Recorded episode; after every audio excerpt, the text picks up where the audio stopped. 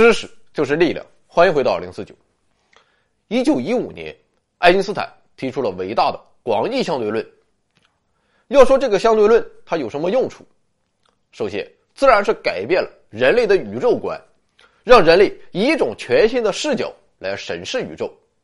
而以相对论为基础，人类的历史进程也得以被彻底改写。而相对论的第二个用处，就是养活了一大群做科普的。有了相对论，那围绕着相对论颠来倒去，连续做个10年8年都没有问题。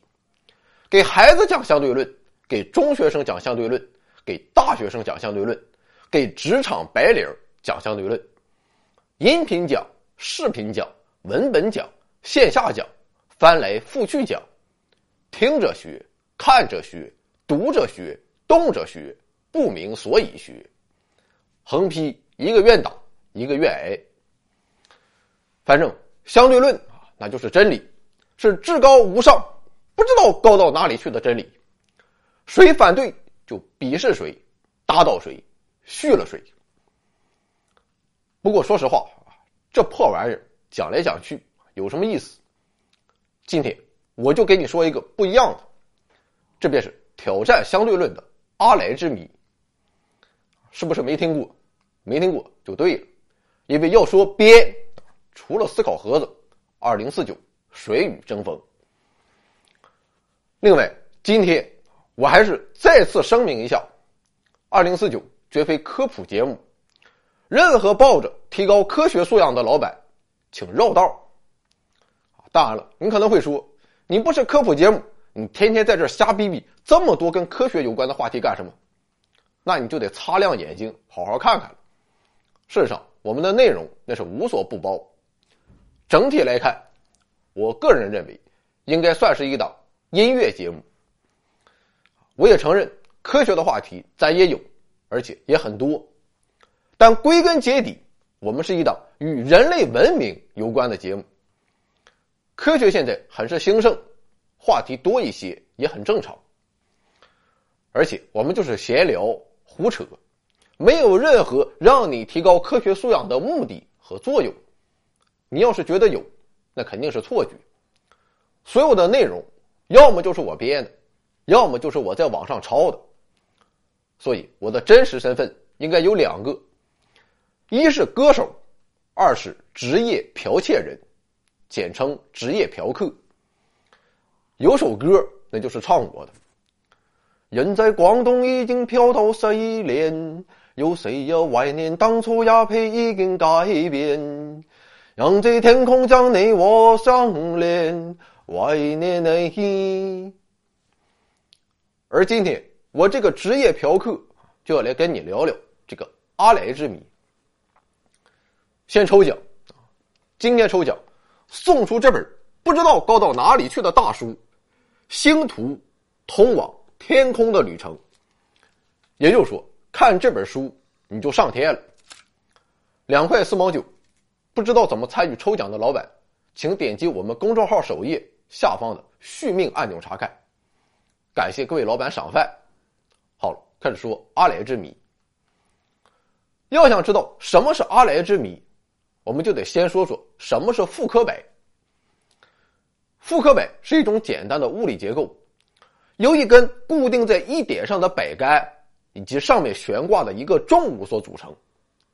当柏从垂直位置移开时，地球引力就会使它摆动起来，而在摆动的过程中，这个重物的轨迹会画出一个平面。在19世纪中期时，法国科学家傅柯首次提出并设计出了傅柯柏。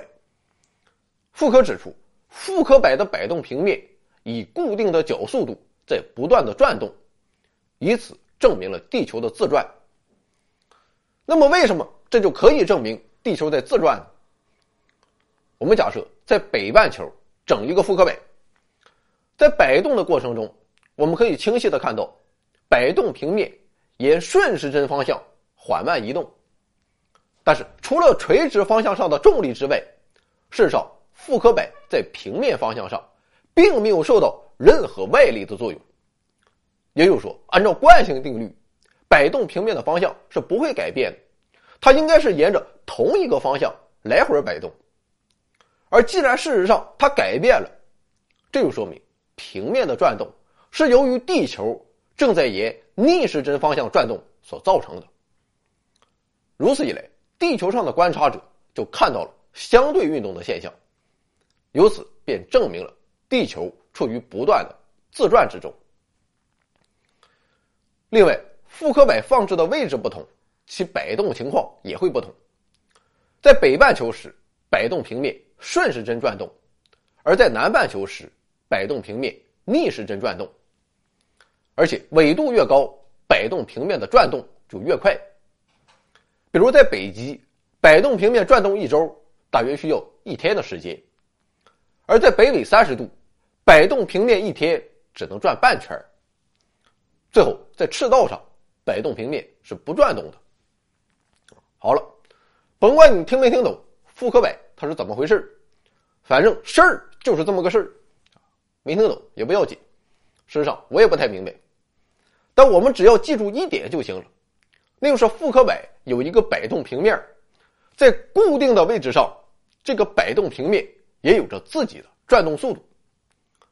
妥了，接下来阿莱之谜就要登场了。顾名思义，阿莱之谜的提出者是一个名叫阿莱的人。这个阿莱是个法国人，全名叫莫里斯·阿莱。在科学家的名单中，名单12卷是卷卷都没有他的名字。事实上，这哥们儿甚至和物理学家一点边都搭不上。不过，虽然不是物理学家或其他什么科学家，但这哥们儿也绝对不是泛泛之辈。由于在市场理论及资源有效利用方面做出了开创性贡献，以及对一般均衡理论重新做了系统阐述，阿莱获得了1988年的诺贝尔经济学奖。所以说，这位阿莱同志其实是个经济学家，而且还是个大经济学家。阿莱不仅经济学搞得好，对物理学和天文学也十分感兴趣，有时候甚至把物理学和经济学结合起来研究。也许你会认为阿莱对物理学的兴趣也许就和我们差不多，没事看看科普书，买两节科普课，至多自己搞个科普节目。但这样想你就小看他了，因为阿莱绝不是一般的爱好者，他懂相对论，而且是真的懂。也不知道是出于什么动机，可能就是哪根筋给搭错了，在1954年阿莱进行了一场看似十分蛋疼的实验。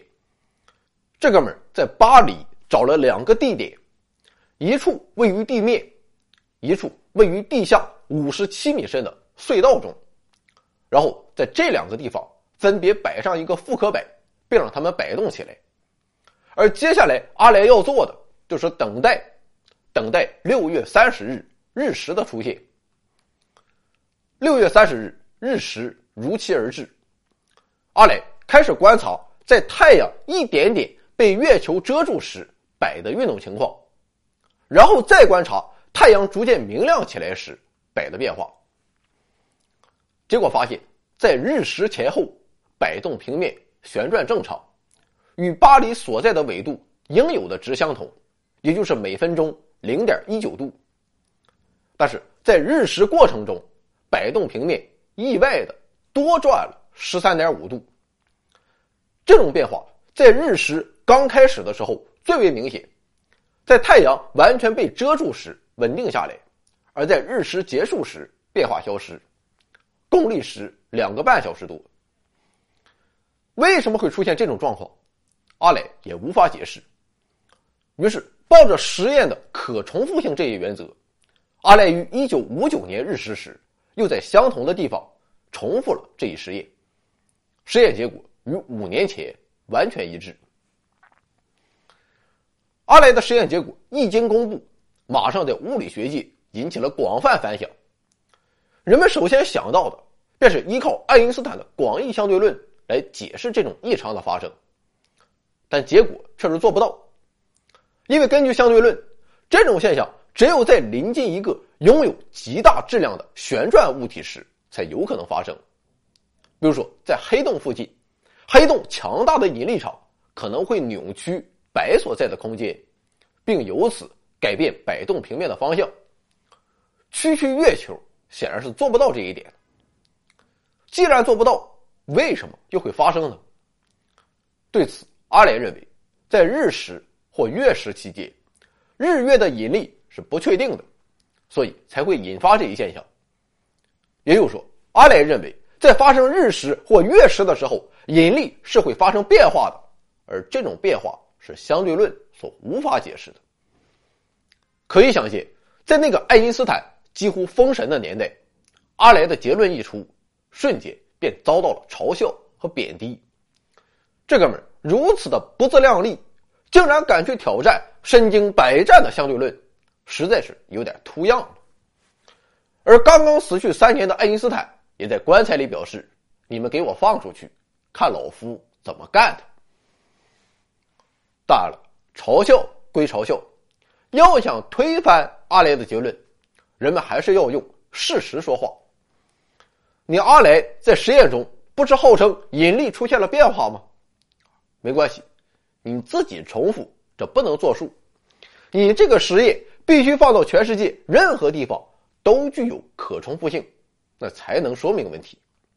现在就让我们来做做你这个破实验，看是不是还得到相同的结果。如果不是，你阿雷就继续好好研究你的经济学吧，不要整天想着搞一个大新闻，然后再把物理学批判一番。于是，为了推翻阿雷的结论，各路科学家纷纷上马。但是万万没想到的是，在1961年的罗马尼亚，物理学家杰弗丹竟然观察到了与阿雷同样的现象。这样一来，阿雷至少不再孤军奋战了。不过这一次实验还是没能让物理学界死心。于是在1965年，科学家在意大利北部城市迪里亚斯特又搞了一次实验。这一次实验，爱因斯坦表示 excited， 因为科学家在日食期间没有测量出引力的任何变化。但是有些人就是看热闹，他不嫌事儿大。1970年，哈佛大学的科学家再一次重复了阿雷的实验，结果测量出摆在摆动的过程中，摆动幅度增加了 0.0372%。 总之就是在此期间，各种实验是一会儿支持阿雷，一会儿反对阿雷。而且有意思的是，凡是使用傅柯摆的实验，实验结果都支持阿雷，而凡是使用重力计的实验却都在否定阿雷。那么这是不是说摆与重力计对引力的反应它不一样呢？还真不是。因为就在1990年，科学家在芬兰利用傅柯摆进行了阿雷实验，结果却没有发现摆动平面有什么变化。而在1995年，印度科学家则利用重力计支持了阿雷的结论。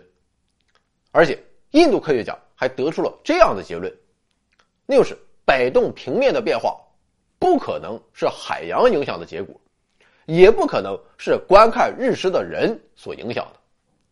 造成这个变化的最大可能就是日食本身，正是日食的发生引发了某种我们难以解释的引力异常。1997年，我国科学家也参与到了解密阿雷之谜的队伍之中。1997年3月9日，我国地球物理学家汤克云在黑龙江省漠河利用一次日全食的机会，在重力计上观察到了重力的改变。而且这次实验与阿雷的实验有着惊人的相似性，那就是在日食即将开始的时候，重力加速度出现了显著的变化。为了解释这一现象，我国科学家也提出了几种解释。有人认为是看日食的人群所造成的震动影响了重力计的读数，但问题是，汤克云进行实验的地方是漠河的荒郊野外，虽不至于鸟不拉屎，但也绝对算得上是荒无人烟。还有人认为，日食期间高空大气层的突然变冷，会产生一种压力波，这种压力波部分的补偿了地球的引力。这个解释还是比较靠谱的，因为它至少在不违背相对论的前提下，对实验结果做出了解释。另外，也有人提出，日食期间温度的变化可以改变一个建筑物的倾斜角度，这种改变虽然很小，但却足以使一台高度精密的仪器，比如重力计产生误差。看到中国人在黑龙江成功重复了阿莱实验，有些人也跑到中国来一探究竟。比如在1999年，一位名叫鲁因贝克的法国哥们儿就不远万里来到黑龙江漠河，兴致勃勃地搞了一次，结果这一次他却没有发现任何的引力反常现象。总之，几十年前阿莱实验被进行了无数次，有些实验支持，有些实验反对，那么到底真相为何呢？看来要想得出答案，就必须得在全世界搞一次声势浩大的、不知道高到哪里去的大型实验。问题是谁有这个能力呢？还真有一个机构有这个能力，这便是 NASA。1999年发生了一次在北美、欧洲和亚洲都能观测到的日食，于是利用这一契机， NASA 决定调动自己的所有资源，干他丫的，我们要团结一切可以团结的力量，彻底揭开阿莱之谜。而这个可以团结的力量便是分布在3大洲的60个科研小组，他们分别利用摆和重力计来重现阿莱实验。那么结果如何呢？面对着全世界的翘首以盼，狡猾的 NASA 没有公布结果。不过其中有个细节倒是很值得玩味，那就是一个德国小组发现了引力异常，但是在3个礼拜后，他们表示自己弄错了，收回了此前的结论。那么 NASA 是不是在有意隐瞒着什么？这会不会是一次阴谋？就像人们津津乐道的那样，说 NASA 已经发现了外星人，但就是不公布。这次的情况是不是也是同样的？ NASA 已经发现了相对论的漏洞，但怕引起物理学的地震，考虑到这一漏洞对目前人类不会造成什么影响， NASA 决定了隐瞒事实的真相。我想倒也不见得，可能的原因也许很简单，那就是摆和重力计都太敏感了，任何极小的干扰都会影响他们的结果，而这些干扰是目前难以探查的。所以 NASA 或许思来想去之后认为这样的实验是没有意义的。总之，日食是否会引发某种目前理论难以解释的引力效应，真相还远未大白于天下。但至少阿莱之谜和其他的关于引力的不解之谜一样，他们时时刻刻在告诉人类，我们还没有完全理解引力作用的方方面面。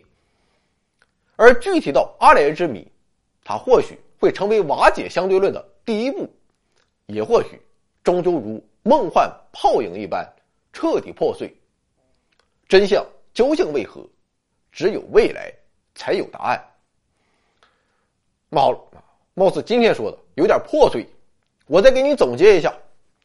日食期间阿莱发现了引力异常现象，这种现象相对论无法解释，为什么不知道。完了，回到2049微信订阅号已全面升级，微信搜索回到2049或 back to 2049，阅读节目文本，还有更多惊喜，精神的、物质的，还有你懂的。